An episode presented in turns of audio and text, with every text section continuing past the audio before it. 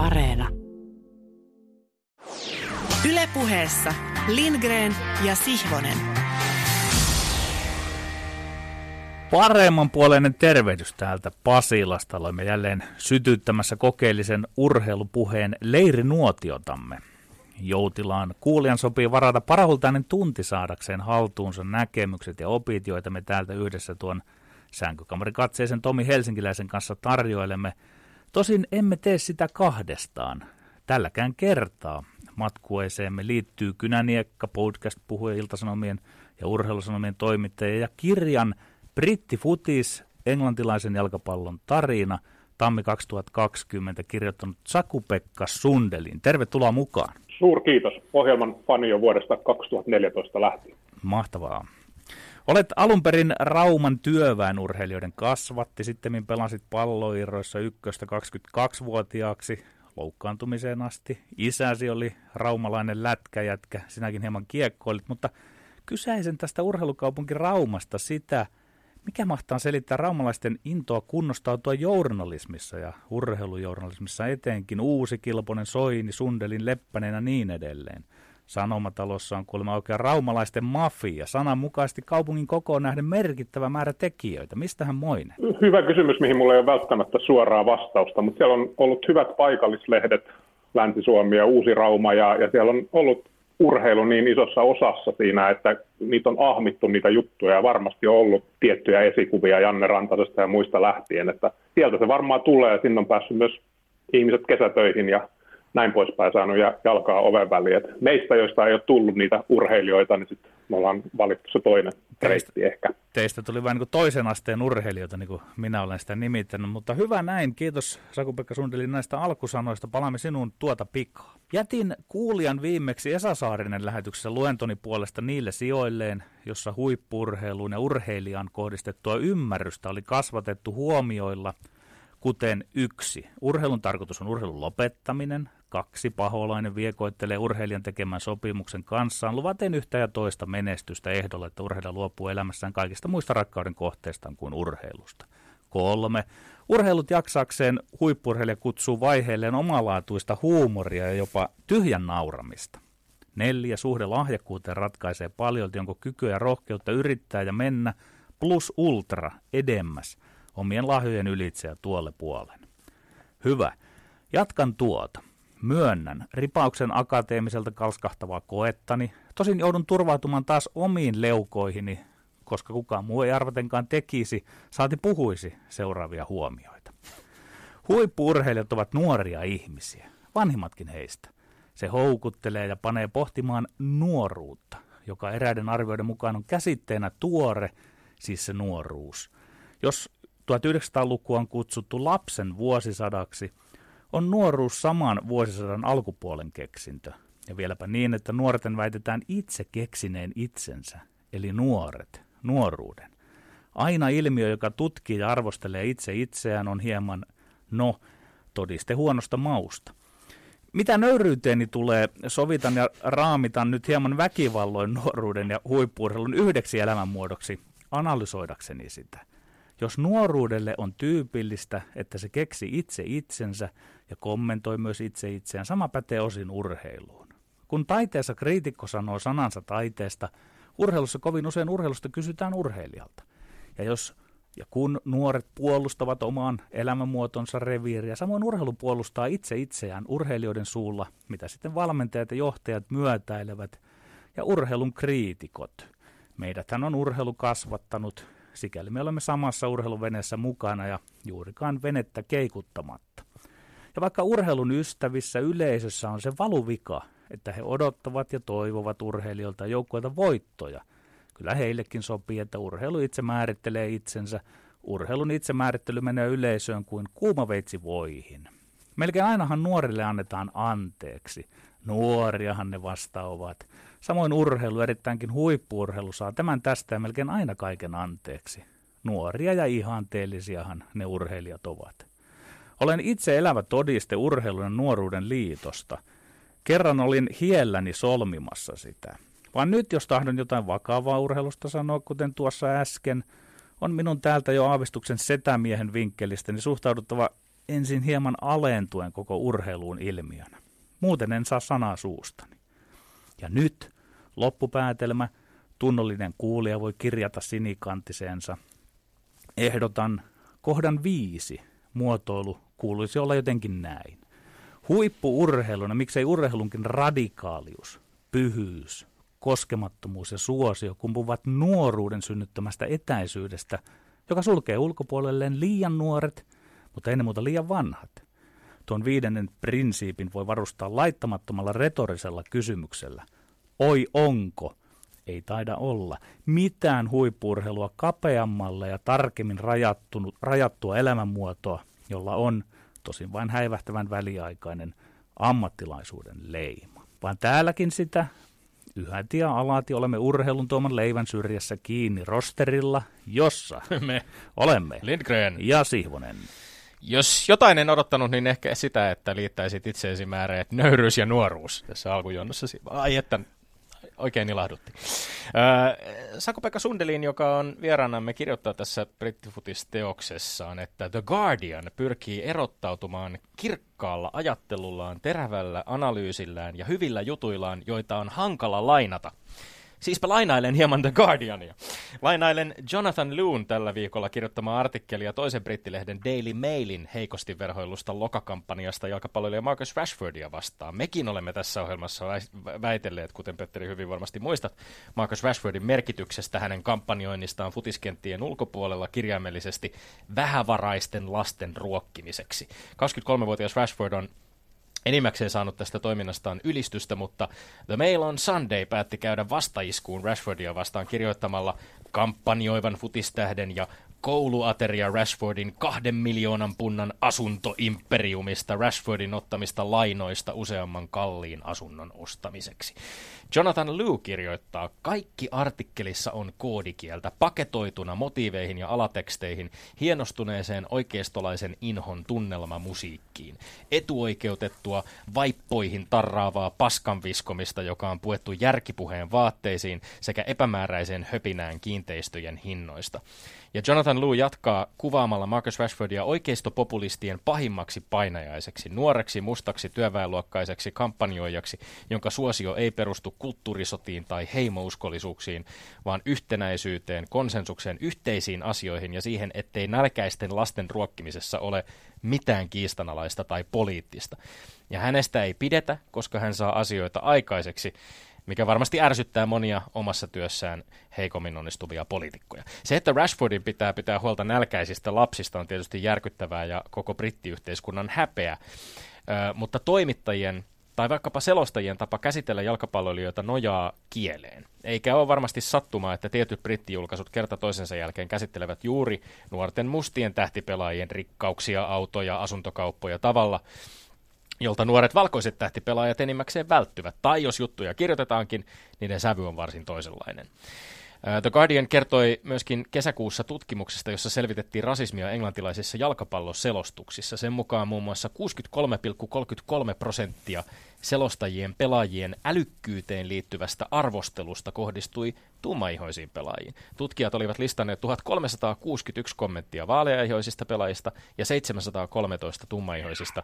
Ja edellistä ryhmää kiiteltiin kommenteissa selkeästi useammin älykkyydestä, työteliäisyydestä ja pelaajien laadukkuudesta. Saako Sundelin lainaa tässä brittifutiskirjassaan myöskin Forest Greenin akatemiapäällikkö Hannah Dingliä, joka toteaa, jalkapallo on Englannissa valkoisten miesten laji. Kentällä näkyvä diversiteetti ei realisoidu seurien johtoportaissa, manageripesteissä, valmentajissa, lääkäreissä ja muissa. Englantilaisen jalkapallon iso kuva on yhä jymähtänyt keskiaikaan.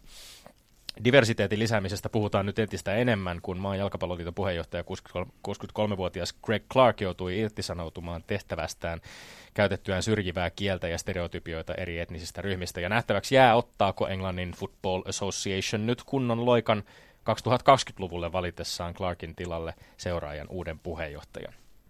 Jäämme odottamaan. Meillä puheen johto siirtyy nyt välillisesti väittelykomissiolle, jonka asettamat kolme viikon riidan aihetta kerromme seuraavaksi.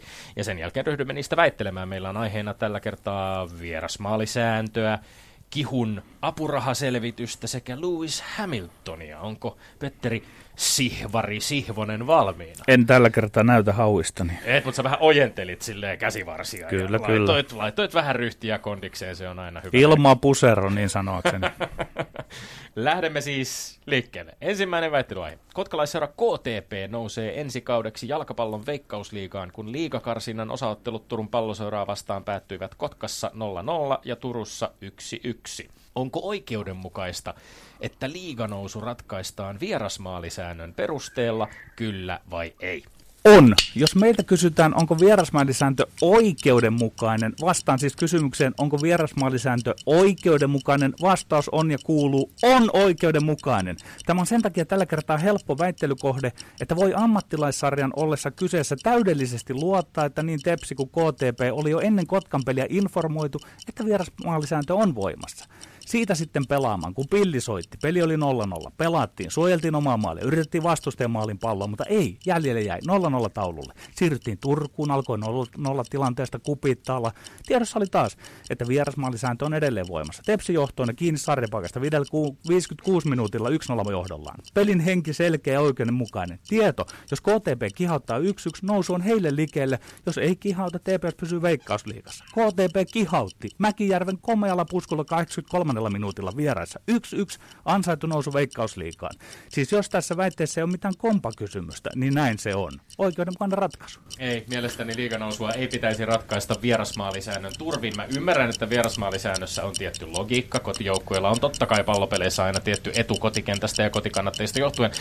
Mutta liikakarsintojen tulokset herättää silti kysymyksen oikeudenmukaisuudesta. Vuoden 2015 jälkeen, kun nämä liikakarsinnat palautettiin Veikkausliigaan, jokainen kar- kuudesta karsintaparista on ensimmäisen osa- osaottelun jälkeen ollut tilanteessa 0-0. Viimeisestä neljästä karsinnasta kolme on päättynyt luvuin 0-0, 1-1. Ja nousijan on siis ratkaissut toisen osaottelun vierasmaali. Kun kaava on näin selkeä, että joukkueet pelaa ensimmäisessä osassa varovaista 0-0, toisen osaottelun vierasmaali, vierasmaali merkitys saa aivan suhteettoman arvon. Kaksi tasapeliä. Kaksi tasapeliä ei mun mielestä ole sellainen todiste kummankaan joukkueen paremmuudesta, jolla liiganousu pitäisi ratkaista. Lindgren, tämä on nyt epä... Simonen. Tämä on epäreilua. Sä sanoit, että mielestäni. Enhän minä vastaan mielestäni. Kun meiltä kysyttiin, että onko se oikeudenmukaisuutta, niin se on visuusti oikeuden, oikeudenmukaisuutta, että niin kuin säännöt tiedetään ja niiden Petteri. mukaan pelataan. Tämä, Petteri. tämä ei ole mielipidekysymys, ei, mitä meiltä ei, nyt väittelythän ei koskaan ole mielipidekysymyksiä. Yksinkertaistaminen on ihan kiva juttu, mutta pikkasen voisit laajentaa ajattelua, kuin jos sä toteat vaan, että joukkueilla oli säännöt tiedossa. Kaikki on siis ihan hyvin ja oikeudenmukaista. Mä ehdottomasti suosisin muuntoja sääntöihin joko niin, että vierasmaalisäännöstä luovuttaisiin kokonaan tai ensitöiksi vähintäänkin jatkoottelussa eli jatkoajalla, tai vaihtoehtoisesti poistaisin vierasmaalisäännön varsinaisella peleillä ja toisin sen mukaan ainoastaan jatkootteluun. Jollain säännöllä se aina sitten ratkaistaan ja monesti on päädytään myös rankkareihin. ja Rankkareilla. on Kyllä, hyvä. rankkarit ehdottomasti parempi. Ei, ehdottomasti ei, ei, parempi se, ratkaisu. Ei, se ei ole yhtään se parempi. Se on sääntö, minkä perusteella, vaan sitten se ratkaistaisiin niin. Ja sanottiin, että eihän tätä nytkään ratkaistu pelaamalla, selitettäisiin sen jälkeen. Mutta tämä on hyvin oikeudenmukainen ratkaisu, kun kaikki tietää, että miten tämä ratkaist- ratkaistaan Suomessa. Se on mennyt monta vuotta niin, eikä voi sanoa niin kuin sinä sanoit, että se ei olisi todiste paremmuudesta. Tämä, jos mikä on melkeinpä todiste paremmuudesta. Ei ole. Rangaistuspotkukilpailu nousi ratkaisemiseksi, ratkaisemiseksi sitä... Näin ensimmäinen väittely. Menemme seuraavaan. Ai, ai, ai. ai. Aihe numero kaksi. Kilpa- ja huippuurheilun tutkimuskeskus Kihun tuoreen selvityksen mukaan naiset ovat ohittaneet miehet valtion urheilija-apurahojen saajina.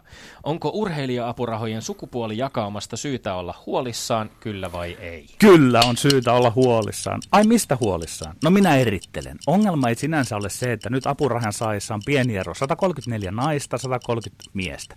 Oralla oleva trendi tässä huolestuttaa. Valtion urheilija-apurahat eivät voi olla mekanismi, jolla korjataan urheilijoiden välisiä tuloeroja, mitä tulee sukupuoleen. Siihen suuntaan tiede- ja kulttuuriministeri Annika Saarikko virheellisesti on vihjannut. Se on väärin.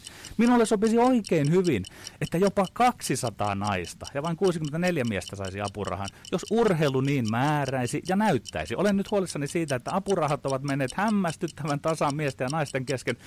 Siinä on yhteiskuntapoliittinen vivahdus, kun urheilussa vain ja ainoastaan potentiaali ja menestys ratkaisee. Hyvin selkeä kantani on, ettei urheilija-apurahat ole ytimeltään kaikki tienaa tai puolen tienestin takuuluonteisia. Oikeastaan sukupuolella ei tule olla mitään tekoa, kun jaetaan huippu apurahoja. Ei, apurahojen sukupuolijakaumasta nykyisellään ei todellakaan ole syytä olla huolissaan. Kihun tutkimuksen mukaan vasta viimeisen kolmen vuoden aikana naiset on ohittanut niin määrällisesti kuin euroissakin miehet apurahojen saajina. Sen sijaan koko 25 vuoden apurahahistorian aikana on syytä ollut olla huolissaan. Miehet on saaneet 60 prosenttia kaikista jaoissa olleista apurahoista. Tästä luvusta on syytä olla huolissaan jos jostain. Ja mikäli nykyisellään naiset on jopa ohittanut miehet, mä pidän tätä kehitystä pelkästään positiivisena, jotta päästään lähemmäs todellista tasa-arvoa pitkässä katsomussa on hyvä myöskin aktiivisesti painottaa jopa voimakkaammin naisurheilua, etenkin tässä ajassa, jossa vaikkapa naisten pelaama jalkapallo tai jääkiekko on voimakkaassa nousussa. Tästä meillä on valtava erimielisyys. Siis määrääkö urheilu ja urheilusuoritus, mitä saa apurahaa, vai sukupuoli? Siis sinä olet sitä mieltä, että tässä on jotenkin pelkästään sukupuoliperusteisesti päätetty, päätetty näitä jakamaan. Tämä ei ole Ei mitenkään, ole- ei ole- luonnollista, ei, ei ole ole- mitenkään luonnollista seurausta siitä, että naisten pelaamat pelit, naisten pelaamat lajit, naisten urheilulajit ovat korostuneet ylipäänsä. Niiden arvo on noussut, niissä urheillaan enemmän, niiden huomio on noussut. Että myöskin totta kai niitä painotetaan myöskin Se- ja niitä rahoitetaan Se on enemmän. tasapainottunut sen takia, että naiset ovat alkaneet pärjätä urheilussa paremmin, mutta että ei siihen ministeri saa tulla sitten höystämään sitä keskustelua, että tällä mekanismilla korjataan. Jännä, Sponsorit että sä ovat tuot- jännä, erikseen. jännä, että sä tuot tässä ministeri esiin, kun me puhutaan kihun selvityksestä. Mä mietin, että luitkohan sä ylipäätään tämän selvityksen, Erittäin koska mä tarkasti. luin sen ja siinä todetaan näin. Suurin yksittäinen tekijä tasa-arvostumisessa on ollut naisten jääkiekon maajoukkuepelaajien nousu 10 000 euron apurahalle vuonna 2018. Tämä on määrällisestikin jo sellainen joukko apurahan saajia, että se on varmasti vaikuttanut punttien Niin, mutta, mutta se... Mutta mikä, se, mikä ei-urheilullinen peruste siinä mun, sun mielestä Mutta on? Tämä, tämä, oli, tämä oli siinä virheellinen esimerkki, koska eihän se tasa-arvokaan kehity sillä, että juuri naisilla sattuu tässä lätkässä olla, että on mennyt näin paljon paremmin. Ei se auta moninaisia urheilu eri lajeja, että siellä olisi tullut tämä tasa-arvo. Mutta sitä tasa-arvoa ei voi urheilun istuttaa ulkopuolelta, vaan urheilu antaa merkit siitä, että mikä, kuka ansaitsee mitäkin. Sillä lailla urheilu poikkeaa Tämä yhteiskunnan on tämmöinen valavuorilais-sihvoslainen markkinalogiikka ennen kaikkea, ja mitään aktiivisia toimia tasa-arvon edistämiseksi ei saa olla Kyllä, urheilussa. sponsori. Ei. Kolme. Lewis Hamilton lausui seitsemännen maailmanmestaruutensa varmistettuaan, että F1-sarjan on huomioitava ihmisoikeusasiat maissa, joissa vierailemme, sekä edistettävä kestävää kehitystä. Ovatko Hamiltonin vaatimukset uskottavia, kyllä vai ei? Eivät todellakaan ole. Hamilton voi puhua, mutta kun tällainen läpeensä kaupallinen sirkus, jonka hiilijalanjälki on aivan posketon, tämän sirkuksen nimissä on paha alkaa esittää suuria viisauksia muille maille. Kun oikeastaan koko sirkuksen sielu on myyty jollekin sellaiselle käsittämättömälle kehitykselle, minkä kuvailun sanat eivät riitä, sirkus oikeastaan elää niistä maista ja jopa niiden maiden ihmisoikeuksien sorrosta, joita Hamilton olisi opettamassa ja nuhtelemassa. Vaatimukset eivät ole uskottavia. Hamiltonin sanamuoto, jota hän käytti, pystyä auttamaan maita muuttumaan, auttamaan, on naivi, jopa tekopyhä. F1 on päinvastoin kyseisten maiden armoilla, ei opas. Ja erittäinkin, mikä mies Hamilton on puhumaan koko F1-sarjan nimissä. Hamilton maalaa itsensä nurkkaan, uskottavuus on koetteella. Eli kun F1 ei tule ryhtymään poliittiseksi toimijaksi, Hamilton voi lunastaa puheensa ja uskottavuutensa vetäytymällä itse sarjasta. Nythän Hamilton tulee tunnustaneeksi, että F1 ja hän itse ovat ajaneet väärissä maissa ilman maiden nuhtelua.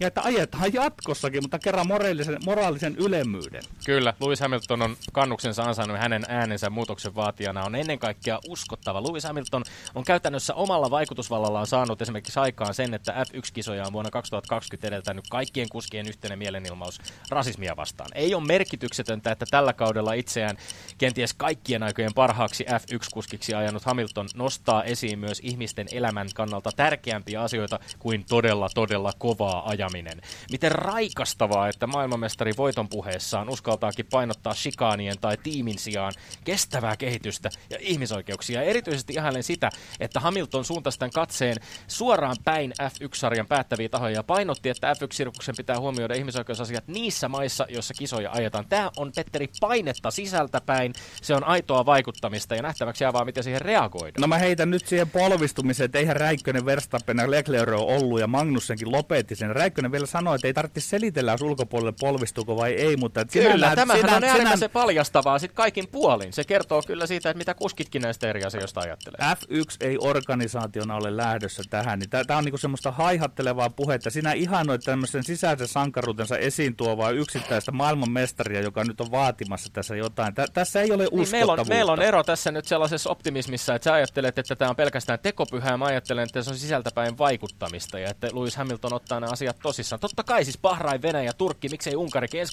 Saudi-Arabia, massiivisia ihmisoikeusongelmia ja, ja F1-osakilpailut näissä maissa käytännössä hyödyttää, hyödyntää valtioita kiilottamaan omia imagoita, mutta siinä tilanteessa on pelkästään positiivinen asia, että joku kuski uskaltaa tuoda nämä asiat esiin. Niin, mutta ajattele sitä F1 nyt, että he menevät sinne maihin ja sitten he antaisivat niinku löylyn siinä mennessä, niin ei tämmöisen vaatimus, se on vähän niin kuin lapsi, lapsi vaatisi jotain. Että, Sun mielestä on siis parempi, että Lewis Hamiltonkin pitäisi turpansa kiinni ihmisoikeusasioista? Öö, hän voisi yksin itse puhua niistä omasta Yes. Saku-Pekka Sundelin on aika siirtää puheenvuoro sinulle. Muistiinpanovälineet on toimittajilla kädessä ja olet päässyt kuuntelemaan nämä päivän kolme aihetta ja nyt olisi aika sitten langettaa näistä tuomiot. Ota ohjat käsiisi. Kiitos, kiitos paljon. Mahtavaa nyt päästä kerrankin. Mä oon yleensä se tyyppi, joka juoksee tuolla lenkillä ja pui nyrkkiä siellä jossain. Että miksei se ottanut tota argumenttia käyttöön ja ihmiset ihmettelee, että onko toi hullu toi jätkä. Mä oon tässä kuuden vuoden aikana tehnyt vähän semmoista pelikirja-analyysiä teidän, teidän tota, väittelystrategioista. Ja mä, mä esitän näin, Tommin, Tommin tyyli on enemmän semmoinen 60 minuutin paine, jossa, jossa lauotaan joka paikasta. Ja kun tarpeeksi toimittaa näitä väitteitä sinne, sinne maalille, niin joku menee aina jossain vaiheessa sisään. Ja, ja Petteri on enemmän, enemmän niin kuin tämmöiset erilaiset rytmit, jollain tavalla järjestelmällisempi, ajoitukset on tärkeintä, ja ne on isommassa roolissa. Siinä on vähän semmoista niin kuin juonikkuutta, jättö ja jätönjättö, että et vaikeammin ennakoitavaa on tota Petteri, mutta täytyy sanoa, että sit sä ajat välillä Tommin trappiin, tai tässä tapauksessa räppiin. Tämmöinen niin yleishuomio teidän tota, väittelystä, mutta mennään järjestyksessä. Ai, tää, tota... ai, ai, mahtavaa, mahtavaa analyysiä.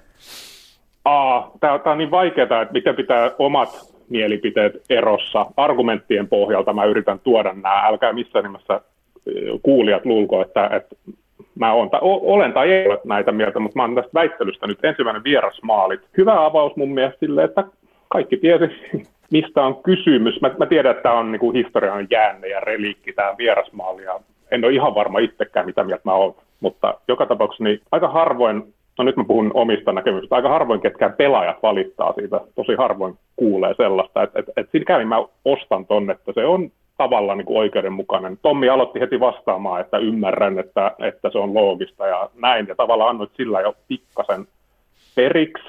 Siinä vaiheessa, kun se meni niihin rankkareihin, jotka on, on ilman muuta taitolajia ja mun mielestä ehkä parempi tapa ratkaista, niin meinas kääntyy tämä, mutta ei onneksi Petteri ajautunut sinne saakka, niin yksi, yksi nolla menee niin. Petterille mm-hmm. tämä väite. Niukin naukin, erä, eräänlaisella äh, vierasmaalilla.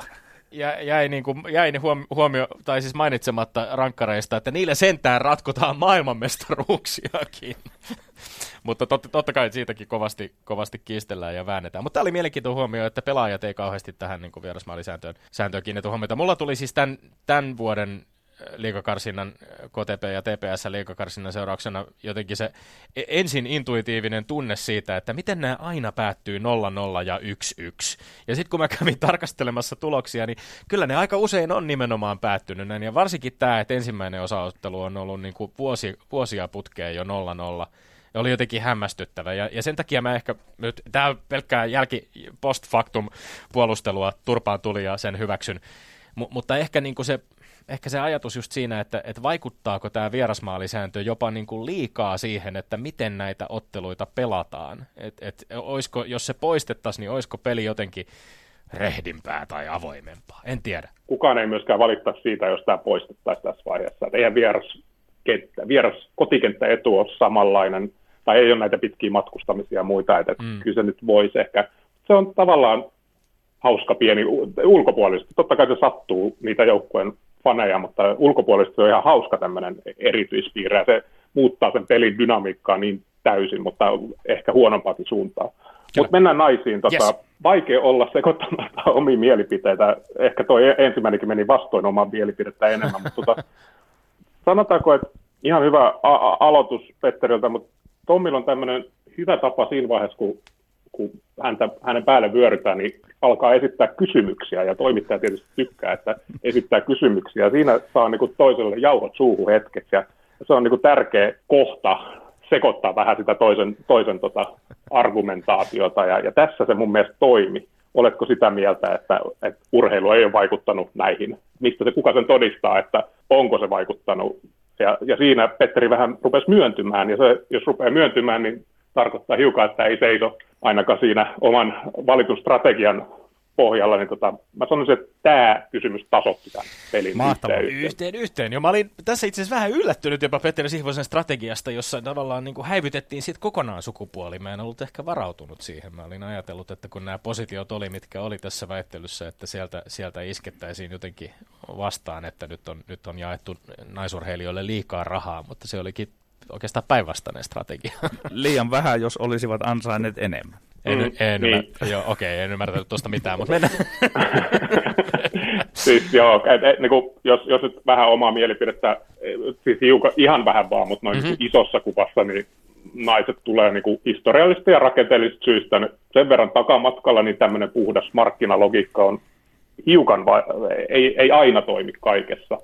Niin tota, kyllä se vähän niin on, että meidän nyky, nykyinen sukupolvi niin joutuu maksamaan vähän aiempien polvien syntejä, mutta en, en mene syvemmälle tähän Nyt siis siirrymme kolmanteen kysymykseen, ratkaisevaan viimeiseen kysymykseen, jossa puhuttiin Lewis Hamiltonin uskottavuudesta. asia, jossa mulla on kyllä erittäin, erittäin vahva mielipide. Sen takia tämä onkin erityisen vaikea. Siis sinänsä hauskaa, että, että tota, Tommin julkikuva on sellainen niin kuin idealisti, maailmanparantaja, ja Petteri yrittää esittää tuommoisen kovan jät, lätkäjätkällä, mutta tämä politiikka ja urheilu tai ihmisoikeudet ja urheiluaiheen menee jotenkin ristiin. Se, se, onhan se kaunis kuva, mitä, mitä Petteri maalat, on vaan kenttä ja kaukalo tai, tai rata, jossa lapset ja aikuiset pelaa, eikä paha maailma u- ulotu sinne, että, et, mutta mut se on tietty vähän utopistinen, mutta tämäkään asia ei ole niin musta ja valkoinen, mikä todistaa sen, kuinka kauan te olette tästä väitellyt. Riippuu niin sen positio, onko se urheilija itse, onko se järjestelmä, joka tekee sen urheilujohtajat. Voisin puhua tästä ikuisesti, mutta tota, mennään tähän väittelyyn tarkemmin. Mä oon vähän sitä mieltä, että tässä niin kuin pohjustin tuossa, niin Tommilla on niin kuin tyhjä maali edessä, ja Petterillä on vaikeampi positio puolustaa tota, ja sen takia ne on yllätykselliset heitot, mitkä mun mielestä voi olla jopa ihan hölynpöly muutamat, mutta ne on niin, niin yllättäviä ja hyviä ja hyökättiin heti tähän koko F1-sirkukseen ja, ja sen niin kuin, älyttömyyteen ja, ja miten, miten niin kuin, ei ne voi, je, niillä on vaikea asema ruveta sitä kautta vastustamaan jo, jonnekin maihin menoa, kun koko homma on aika niin kuin, roskaa. Mun mielestä se oli hyvin tuotu esiin, en välttämättä edelleenkään ole kaikesta ihan samaa mieltä, mutta kyllä mä tämän käännän nyt yllättävää kyllä, ja vastoin omia mielipiteitä, niin Petteri voittaa tämän väittelyn kaksi. Mahtavaa! Ai että. Sanotaan näin, että täällä studiossa, mehän olemme samassa studiossa Petterin kanssa, äh, Petterin kanssa tänään taas Lexin takaakin huomasi, että Petterillä oli sellaista drivea, että toi, toi tota kasvosuojus, joka on kasvoilla, niin alkoi hieman lipua tonne leu, leu, leuan puolelle. Sieltä alkoi nenä puskea esiin jo siinä vaiheessa, kun tota väittelyihin päästiin, että ehkä se kertoo kaiken tarpeellisen tämän päivän suorituksista, mutta ei auta, ei auta, turpaan tuli ja, ja kokonaiskauden lukemat on, on näin ollen äh, laskujeni mukaan 16 lähetyksen jälkeen 10 kuusi, minulle tärkeät numerot vielä, koska ne ovat syntymäpäiväni. Ja tota, 10.6. tästä voi tie olla vain ylöspäin ja, ja lähetyksiä onneksi on vielä jäljellä, mutta hieman olet saanut kaulaa vedetty. Joo, mutta minä haluan nyt kiittää riippumatta siitä, että satuin voittamaan, mutta tämä on nyt ollut sitä, mitä kuulijatkin ovat, ja tietysti jos Saku-Pekka Sundelin on meidän pitkällinen kuulija, niin ovat toivoneet, että se argumentaatio ratkaisi. Että kyllä minä myönnän olleeni tuossa muutamassa kohdassa aika väärässä, mutta yritin taistella tällä leuallani. Oliko se Saku-Pekka Sundelin, oliko se kokemus nyt, kun konkreettisesti piti tämä tuomarin viitta ottaa harteilleen ja, ja suoriutua tehtävästä, niin oliko se sellainen, mitä olet siellä lenkkipolulla ajatellut vai helpompi vai vaikeampi? Se oli paljon vaikeampi, se on helpompi puida sitä nyrkkiä siellä. Tässä menee, tässä menee omat mielipiteet sekaisin argumentaation kanssa ja sit siitä nostaa ne teidän keskustelusta, muistaa vielä, mitkä oli ne kääntävät tekijät. Niin se on tosi vaikea tehtävä, että arvostan kaikkia tuomareita. Loistavaa, mutta kiitos erittäin erittäin ansiokkaat tuomaroinnit Sako-Pekka Sundelin. Siirrytään keskustelemaan futiksesta. Yle Puhe. Ennen kuin mennään brittifutis äh, kirjaan, brittifutis englantilaisen jalkapallon tarinakirjaan, niin ollaan hetken aikaa kuitenkin ihan Suomessa suomalaisen jalkapallon ja Suomen miesten aamajoukkueen äärellä, koska tällä viikolla on pelattu maaotteluita. Viime viikolla ensin ystävyysottelussa Suomi kaatoi sensaatiomaisesti vieraissa Stade de Francella maailmanmestarin Ranskan 2-0. Sen jälkeen onnistui kairaamaan viikonloppuna 2-1 voiton Bulgariasta. Ja tätä lähetystä nyt äänitetään ennen ratkaisevaa Wales-ottelua, Nations Leaguean Wales-ottelua, jossa sitten selviää, että nouseeko Suomi kansojen liigassa A-liigaan ja avautuuko takaporttia MM-karsintoihin ja sen sellaista. Me emme vielä tiedä sen tulosta, mutta, mutta me tiedämme, että sinä olet kirjoittanut Iltasanomien kolumnissasi vähän syistä tämän viimeaikaisen menestyksen takana. Ja, ja tulkinta oikeastaan, minkä mä tästä kolumnista sain, oli, oli se, että, tai oma tulkintani oli, että pitkäjänteinen sitoutuminen paitsi samaan valmennuksen runkoon, myös ydinpelaajiin on ollut aika ratkaisevaa. Sä kirjoitat muun muassa näin. En ollut kuullut mentaalivalmennuksesta huuhkajien yhteydessä, joten kysyin asiaa joukkueen sisältä. Sain odottamani vastauksen. On monta. Mentaalipuolesta vastaavat muiden muassa Tim Sparv, Paulu Sarajuuri, Lukas Radecki, Markku Kanerva, Mika Nurmela ja Antti Niemi. Niin se kuulostaa ehkä pikkasen yksinkertaistetulta, sillä ei, siinä ei kuitenkaan viitattu esimerkiksi pelillisiin asioihin juuri lainkaan. Miten vastaat? Kirjoitin tuo urheilulehteen toisen vähän pidemmän artikkelin, jossa on niitä pelillisiä syitä sitten enemmän. Et, et aika usein tämä on Iltasanomat on kuitenkin vähän älähdysmedia, jossa, jossa kerrotaan eri tavalla, sitten meillä on onneksi urheilulehti, jossa, on, jossa on, voi syventyä ja tehdään näillä niin kuin lajiniiloilla enemmän, et sen takia siinä ehkä siinä on isoja pelillisiä syitä, mutta mua vaan niin itse häiritsi, että, että ihmiset halusivat heti kysellä, että no mikä, mistä nyt johtuu mitä, ja, ja selitykset on nimenomaan liian yksinkertaisia. Kyllä tämä on, on vaan, ehkä se oike, oikeampi vastaus on se, just se, että tässä on luotu tällainen seurajoukkoemainen ympäristö ja ilmapiiri ja se, että, että toiminnan ja tekemisen taso on aina siellä. Sinne, on, sinne kun tullaan, niin ei ole, asiat ei ole, niin kuin, kaikki varustet on kunnossa, kaikki treenit on suunniteltu hyvin, on, tulee kaikki materiaali, että mitä sun pitää, mitä sulta odotetaan tässä tapahtumassa ja mitkä on niin kuin, sun roolit siellä kentässä kentällä joka tilanteessa. Suomi on niissä kaikissa edellä ja se itseluottamus rakentuu sitä kautta, että, että sulla on kaikki niin kuin, toiminta on kunnossa. Ja tässä Suomi saa kilpailuetua muihin maihin, koska siellä niin kuin ovet käy, valmentajat vaihtuu, joukkueet vaihtuu, siellä on materiaalikin enemmän, että sinne tulee uusia pelaajia. Suomessa on, tämä on niin kuin seurajoukkuemaisempi ympäristö. Tämäkin on yksinkertaistettu vastaus, mutta niin kuin jollain tavalla tämä pitää yrittää tiivistää. Eli, eli voisiko sanoa, että kaikkien näiden vuosien ja vuosikymmenten jälkeen me olemme oivaltaneet niinkin hätkähdyttävän asian, että, että tota, huolellinen valmistautuminen auttaa? No, noinko esität, niin se kuulostaa tyhmältä, mutta ni, niinhän, niinhän se omalla tavalla on, mutta niin kuin, ei, ei tässä ole parempia pelaajia, mitä on ollut aikaisemmin. Suomella on ollut parempia pelaajia joskus muinoin. Tässä on paljon pelaajia, jotka on kulkenut tosi pitkän tien, tullut epäonnistumisia, lähtenyt liian aikaisin maailmalle, tullut takaisin maitojunalle, niin kuin sanotaan, anteeksi, en käytä tätä sanaa ikinä, mutta niin kuin monet käyttää, ne on joutunut rakentamaan uudestaan ja uudestaan sitä uraa, ja niin paljon on tullut epäonnistumisia, että, että nyt, nyt, nyt on niin mahdollisuus niillä, että me ollaan hei, päästy uudelleen vielä noustu tähän näin kohtaan. Meillä on vielä yksi saumaa tässä näin urallamme, Teemu Pukki hyvä esimerkki, Paulus Arajuri, jopa Tim Sparv. Siinä on harvoja sellaisia, jotka on niin kuin mennyt koko ajan ylöspäin. Ne on käynyt pitkän linjan tien siellä ylös ja alas. Sitä kautta niin kuin se joukkue nyt tällä hetkellä tarttuu hetkeen ja tilaisuuteen.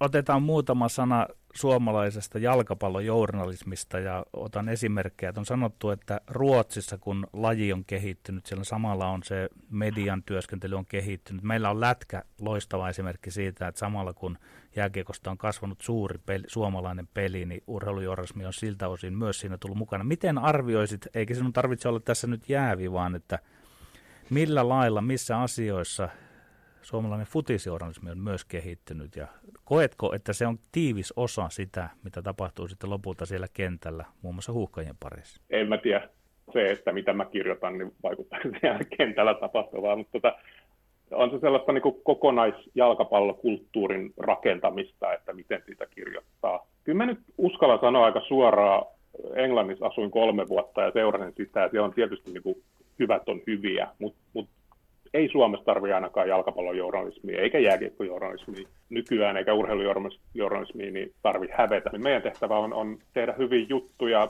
puuttuu epäkohtiin, kirjo, niin kuin tarjoilla ihmisille, että mikä on ongelma, mikä on hyvää, että ei, ei meidän tehtävä on nostaa suomalaista jalkapalloa. Ei se vaan niin kuin, miksi just jalkapalloa pitäisi ylipäänsä nostaa. Et silloin kun se kiinnostaa ihmisiä, silloin me kirjoitetaan siitä ja, ja, ja näin, mutta niin ei, tämä on journalismi, me ollaan vain yksi, yksi osa tätä koko porukkaa. Journalismi on kuitenkin suomalaisen jalkapallon äärellä monipuolistunut ja, ja aika paljon, väittäisin, että aika paljon runsaampaa tänä päivänä, että meillä on monenlaisia, monenlaisissa medioissa on, on podcasteja, olet itsekin ollut ISN ansiokkaassa pallokerho-podcastissa, jossa Oivio ja Vesander ja kumppanit Väänänen tekevät, tekevät hyvää ohjelmaa ja sitten on, on Sanomanen Ruudun Veikkausliigan lähetyksiä, on, on futistudiota sen yhteydessä, totta kai maajoukkueen pelien yhteydessä entistä pidempiä ennakkostudioita ja, ja niin kuin paljon puhetta jalkapallosta riittää ja, ja, ja se on entistä runsaampaa. Tämä kuitenkin kai vaikuttaa nimenomaan siihen jalkapallokulttuurin kokonaiskuvaan, että, että jos, jos suomalainen on, on jalkapallosta kiinnostunut ja innostunut myöskin kotimaisesta jalkapallosta, niin entistä enemmän kuunneltavaa, luettavaa piisaa. Ihan varmasti, mutta kyllä mä samalla sanoin, että, että niitä kuulijoita ja lukijoita pitäisi olla vähän enemmänkin. Että, että jos mä nyt saan vähän kärjistää, niin suomalaiset jalkapallosta kirjoitetaan välillä jopa liian hyvin ja liikaa siihen nähden, että minkä verran lukijoita tämä voi sattua jalkapalloihmisten korviin, mutta niin kuin, ei, se ei ole siitäkin. Se ei voi mennä niin päin, että media rupeaa tarjoamaan yhtäkkiä ihan älyttömästi jotain ja sitten muut kiinnostuu, vaan kyllä se kiinnostus on se, mikä tulee ensin. Mutta tämä on vähän tällaista balanssia tasapainoilua. Päästään ehkä sinne Englantia kohti tässä nyt, kun esitän jatkokysymyksen siihen, että mainitsit, että, että suomalainen jalkapallojournalismi vetelee ihan vertoja ehkä sille englantilaiselle. Sama ilmiöhän on siinä, mikä koskee NHL-lätkää, että kyllä meikäläiset kirjoittajat ja puhujat pärjäävät sikäläisille. Mitä siinä Englannissa on sillä lailla tapahtunut? Se pelihän, kun se muuttui siellä, niin eikö tavallaan siellä journalistit ole siihen, siihen kelkaan lähteneet sitten mukaan, vai, vai millä tavalla se on aika erikoista, että luulisi, että siellä tehdään myös maailman parasta jalkapallojournalismia. Siellä tehdään myös maailman parasta. Siellä on tietyt lehdet ja tietyt toimittajat, juuri mainitut Jonathan Liu ja Barney Rone ja, ja tämmöistä uutishankintaa, niin, niin nehän johtaa sitä ihan ylivoimaisesti. Niillä on parhaat kontaktit FIFAan, UEFAan, ne saa sieltä. Se, se, on, se on parasta. Mutta sitten se on se samaan aikaan semmoista niin kuin typerää ja älytöntä Sanin tyyppistä semmoista, niin kuin otetaan jostain Instassa jotain kuvia tai ollaan pakoilemassa jotain, tai, tai tämmöiset siirtouutiset ja muut, ne kiinnostaa ihmisiä, mutta niin kuin, mitä merkitystä sillä oikeasti on, että onko joku vasen pakki menossa johonkin seuraa ehkä, tai sitten ei, että se on, se on samaan aikaan parasta ja samaan aikaan tosi huonoa, ja nyt mä niin kuin no, ne tekee sitä huonoa sen takia myös, että ihmiset lukee niitä, mutta, mutta se valitettavasti on. Sako-Pekka Sondelin, olet, olet, olet ollut siis kirjeenvaihtajana, futiskirjeenvaihtajana Englannissa ja kirjoittanut nyt brittifutiksesta kirjan. Englantilaisseuroja fanittavista suomalaisista puhutaan ainakin internetin futispiireissä toisinaan hyvinkin karskia kieltä käyttäen. Puhutaan ö, mieshuoraajista, gloryhuntereista, lädilarppaajista ja, ja taustalla on, on usein sinunkin tässä kirjassa läpikäymä ajatus jotenkin siitä, että englantilainen jalkapallokulttuuri on kampittanut suomalaista. Olet nyt kirjoittanut kokonaisen kirjan, jonka aiheena on brittifutis ja sen koko tämä kulttuurinen, historiallinen, yhteiskunnallinen kehys nimenomaan suomalaisnäkökulmasta. Millaisia ajatuksia, avaa vähän sitä, millaisia ajatuksia sulla on tästä aiheesta? Onko jotenkin perusteltua väittää, että Liverpoolin, Manchester Unitedin, Chelseain, Tottenhamin, Arsenalin fanittaminen Suomessa on jotenkin ollut pois suomalaiselta futiskulttuurilta tai suomalaisilta jalkapalloseuroilta? Osittain ehkä totta, mutta ei se muna vai kana ensin, että niinku, onko niinku, ne ei ole saanut sitä, mitä ne on hakenut täällä ehkä jostain seurasta, ja ne on kiinnostunut. En mä, en mä ainakaan ole, niinku, kuka mä oon sanomaan, että joku ei olla kiinnostunut jostain kansainvälisestä jalkapalloseurasta. Että tue, hienoa, että tuetaan paikallista. Tähän liittyy joku jonkinnäköinen alemmuuskompleksi, meidän jalkapalloihmisten alemmuuskompleksi. Että Suomi on harvoja maita maailmassa, missä ei ole tajuttu tämän lajin upeutta ja mahtavuutta ja hienoutta silleen niin kuin massoittain. Ja, ja se tulee jotenkin siitä, mutta mun on pakko sanoa, että ne ihmiset, monet niistä ihmisistä, jotka kannattaa niitä englantilaisia seuroja, niin ne käy niin paljon katsomassa myös suomalaisia pelejä, su- suurin osa niistä, että ne on, ne on kyllä kantanut oman kortensa kekoon. Että mä, mä, mä vähän vierastan tätä vastakkainasettelua. Mä, mä ainakin rakastan jalkapalloa kokonaisuutena. Mulla on silleen, niin kuin, se on tärkeä se yhteisöllisyys, se siitähän se lähti se suomalainen jalkapallokin vielä parempaa nousua, että potentiaali on olemassa, 150 000 harrastaa ja kaikki isät ja äidit vie joka päivä treeneihin niitä lapsia, mutta miksi ne, siellä, miksi ne pistä kalenteriin ensimmäisenä merkintää, että milloin HJK tai Pohu tai Palloirat tai muu pelaa seuraavan ottelunsa, että sen arki ei pyöri vielä Suomessa sen ympärillä.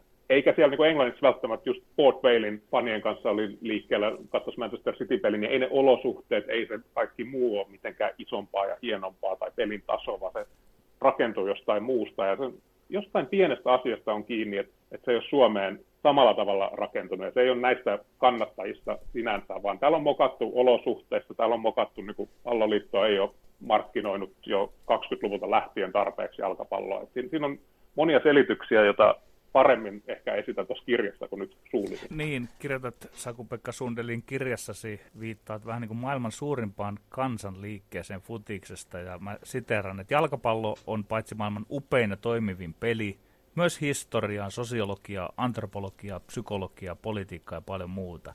Se on maailman suurin kansanliike.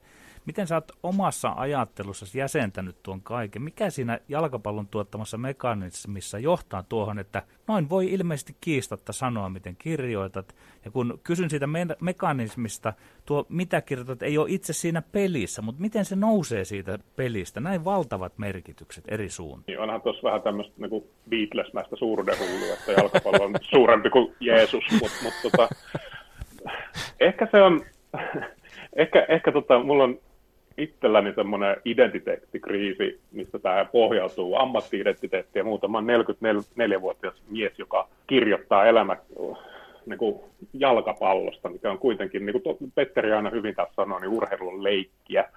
Niin tota, onko tämä niin kuin aikuisten hommaa kirjoittaa siitä tuommoisesta asiasta, niin mä, mä sitä kautta niin kuin kelailen tätä, siinä on se, pelkä, se itse peli, joka on niin kuin minun mielestä ihan mielettömän kiehtovaa, mihin ne liikkuu, ne pelaat, millä tavalla ja muuta. Mutta suurelle yleisölle se, se ei riitä, vaan se, olisi, se ei olisi noin iso kansanliike, se iso massa on kiinnostunut kaikesta siinä ympärillä. Jo sen takia, että, että urheilutapahtuma vie niiden elämästä niin kuin prosentin siitä ajasta. Sit odotus 99 prosenttia, niin siihen odotukseen pitää sisältyä niitä merkityksiä, niin jotenkin sitä kautta mä lähden, ja, ja jos tullaan vielä itseni tähän, niin sitten mä selitän sitä, miksi mä kirjoitan nyt, en mä tiedä mitä mä rupean tekemään isona, mutta miksi mä, miksi mä nyt on jalkapallotoimittaja, niin, niin ton kaiken kautta se liikuttaa niin monien ihmisten arkea, ja se on maailman tärkein asia, niin eikö se hienoa, että mä saan kirjoittaa maailman tärkeimmästä asiasta? Tämä on, on samanlainen kysymys varmaan, minkä äärellä aika moni äh, jalkapallofani, jalkapallokannattaja myöskin on, ja, ja kun kuvaat tuossa kirjassa Futistadionien kannattajien, niin, niin kuvaat heidän toimintaa muun muassa käyttämällä tällaisia sanoja kuin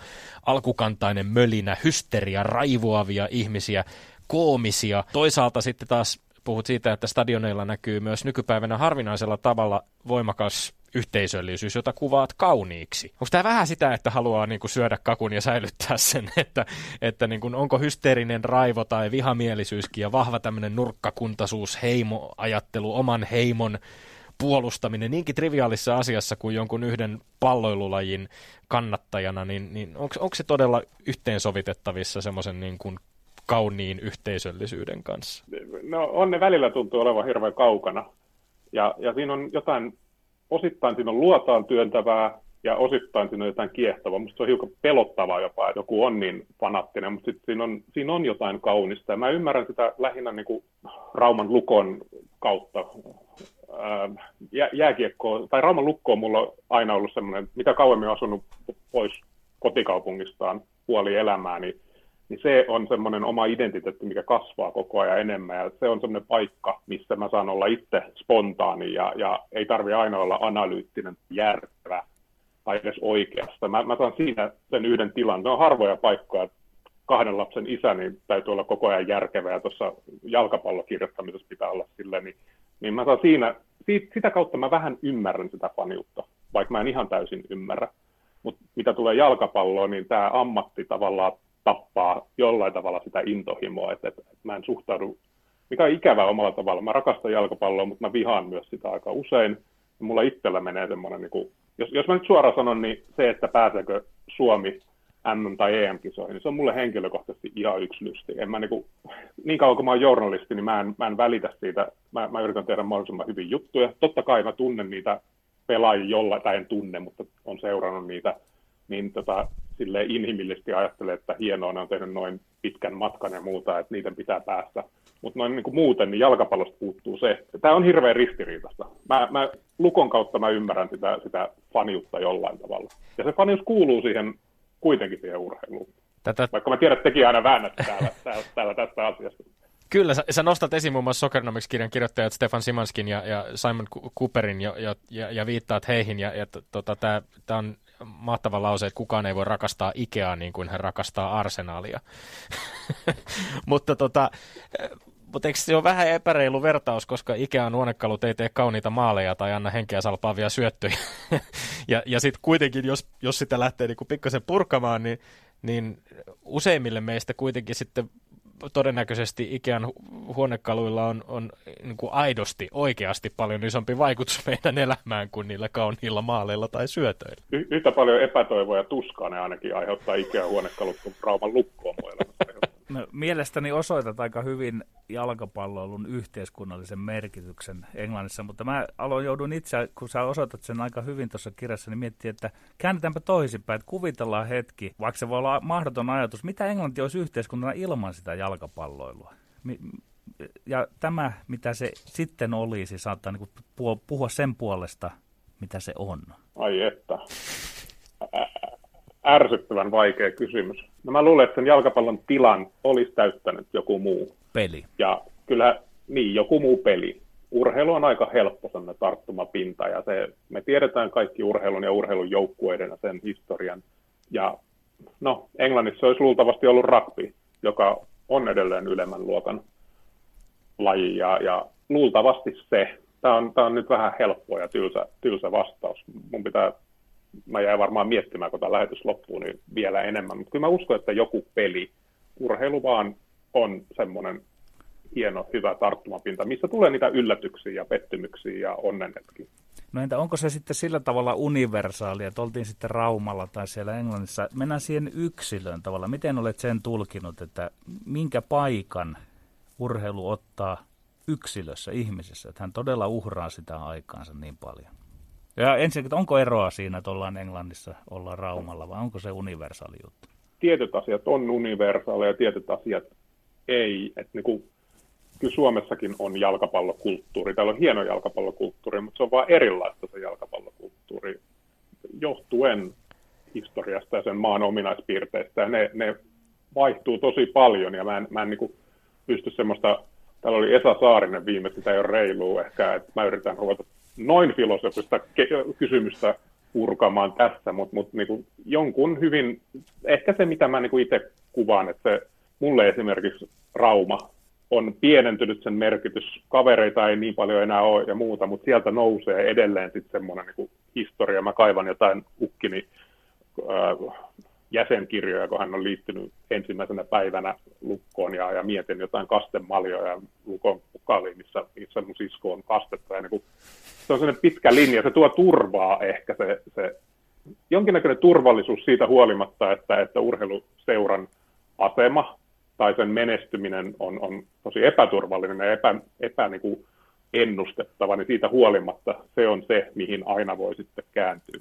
No brittifutiksen pitkää kaarta, kun tässä tarkastellaan tässä tota, kirjassa, niin, niin tietysti käänteen tekevä on ollut, ollut nimenomaan valioliigan synty ja, ja tavallaan sen myötä sitten brittifutiksen ja, ja, ja Englannin jalkapallon pääsarjan nouseminen maailmanlaajuiseksi jättimäiseksi tuotteeksi. Ja, ja yksi nimi tietysti, joka, joka nousee kirjassa itse asiassa useen, useampaan kertaan esiin, on, on mediamoguli Rupert Murdochin nimi.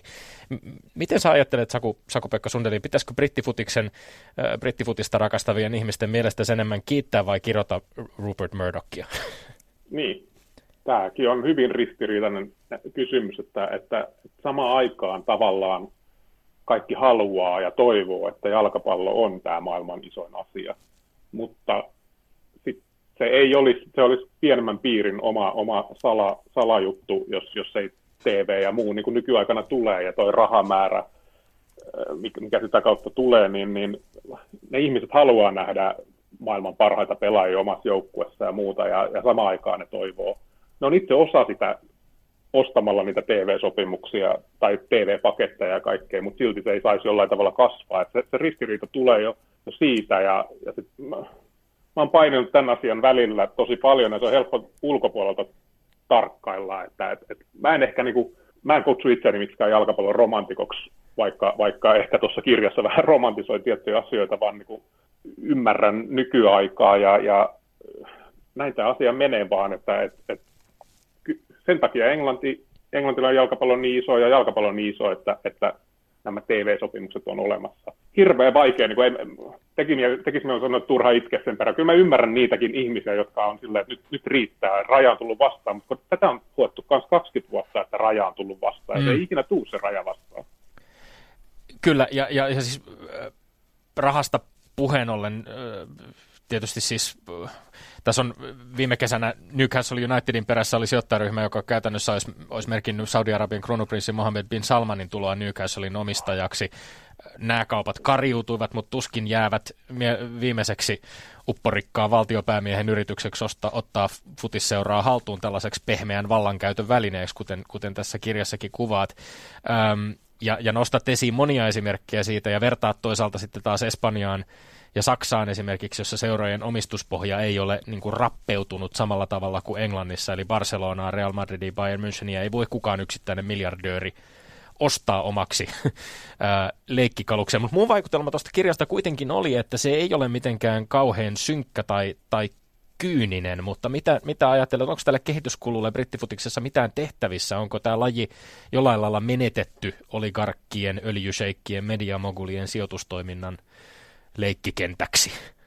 Niin, toikin on, mä vastasin tuohonkin silleen, että, että englantilaiset tehtailijat on tuhonnut enemmän jalkapalloseuroja kuin oligarkit ja öljyseikit niin kuin lähtökohtaisesti. Ei ne ole välttämättä huonoja bisnesmiehiä sen takia, että ne on oligarkkeja tai öljyseikkejä. Sitten on tietysti tällaisia Saudi-Arabian tapasta erittäin, tai, tai Manchester Cityssä on hirvittävästi ongelmia, että, että kyllä se nyt on ihan selvää, että se on Arabiemiraattien oma politiikan tekoväline, mutta samaan aikaan se tuottaa hirveästi kaikkea hyvää ja, ja se on siinä niin kuin Manchesterin alueella kouluissa ja, ja olosuhteet on kunnossa ja niille, ne lapset, jotka harrastaa sitä, niin se on hankala, koska ei niiden pitäisi joutua miettimään tällaisia asioita. Se, se Newcastlein tapaus, niin, niin siellä oli hämillään, hämillään aika tämmöiset hampaattomat duunari pubissa käyvät äijät, jotka yhtäkkiä miettii, että miten, miten meidän, meidän niin seuraan tässä. Että tänne vaan me saadaan hyvä hyökkäjä sillä, mutta niin sitten ne joutu miettimään.